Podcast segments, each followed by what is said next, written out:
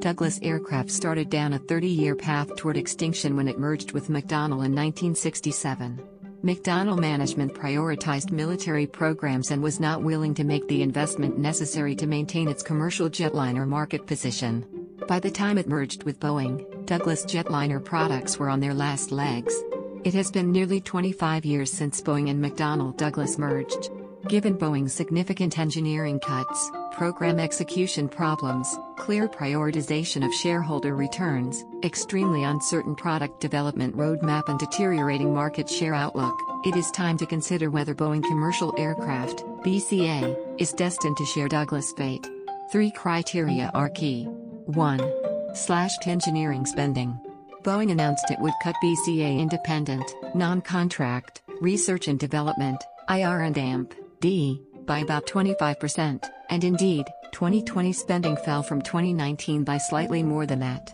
Yet over the past ten years, twenty eleven to twenty, B C A spent twenty-two point three billion dollars on I R and D, an average of four point eight percent of B C A revenue in that period. McDonnell Douglas, by contrast, spent an average of just over three hundred million dollars annually on all non-contract R and D between nineteen ninety-three and nineteen ninety-six, and this included military and space technology research. If McDonnell I R and D was two-thirds commercial, then B C A's engineering spending has been about ten times greater. However, much of this B C A R and D budget was spent on rectifying problems with the seven eighty-seven and seven thirty-seven MAX. The rest was spent on derivatives. Boeing has not launched a clean-sheet jetliner since two thousand four, when the seven eighty-seven began. Douglas went thirty years without a new jet launch. Boeing is at the seventeen-year mark. two. Market coverage gaps.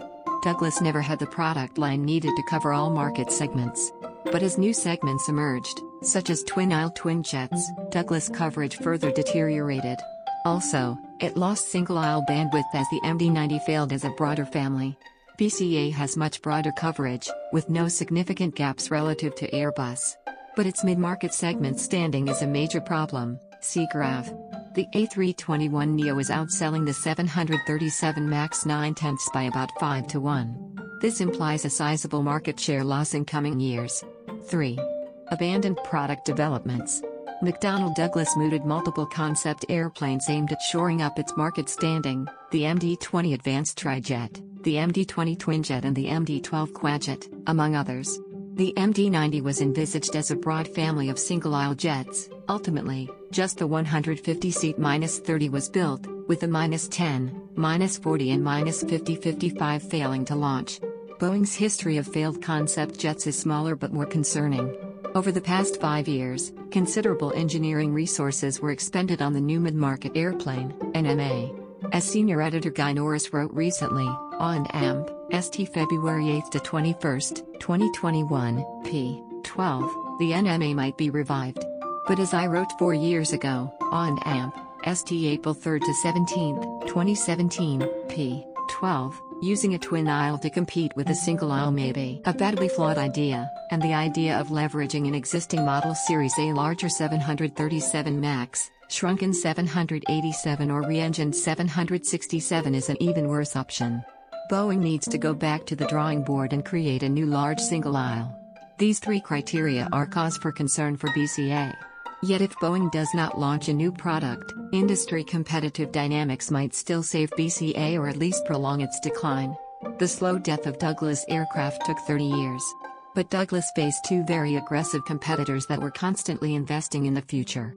If Airbus refrains from new clean-sheet launches and is content with a sixty to sixty-five percent market share, Boeing, even without a new airplane, might be able to maintain its current position for decades.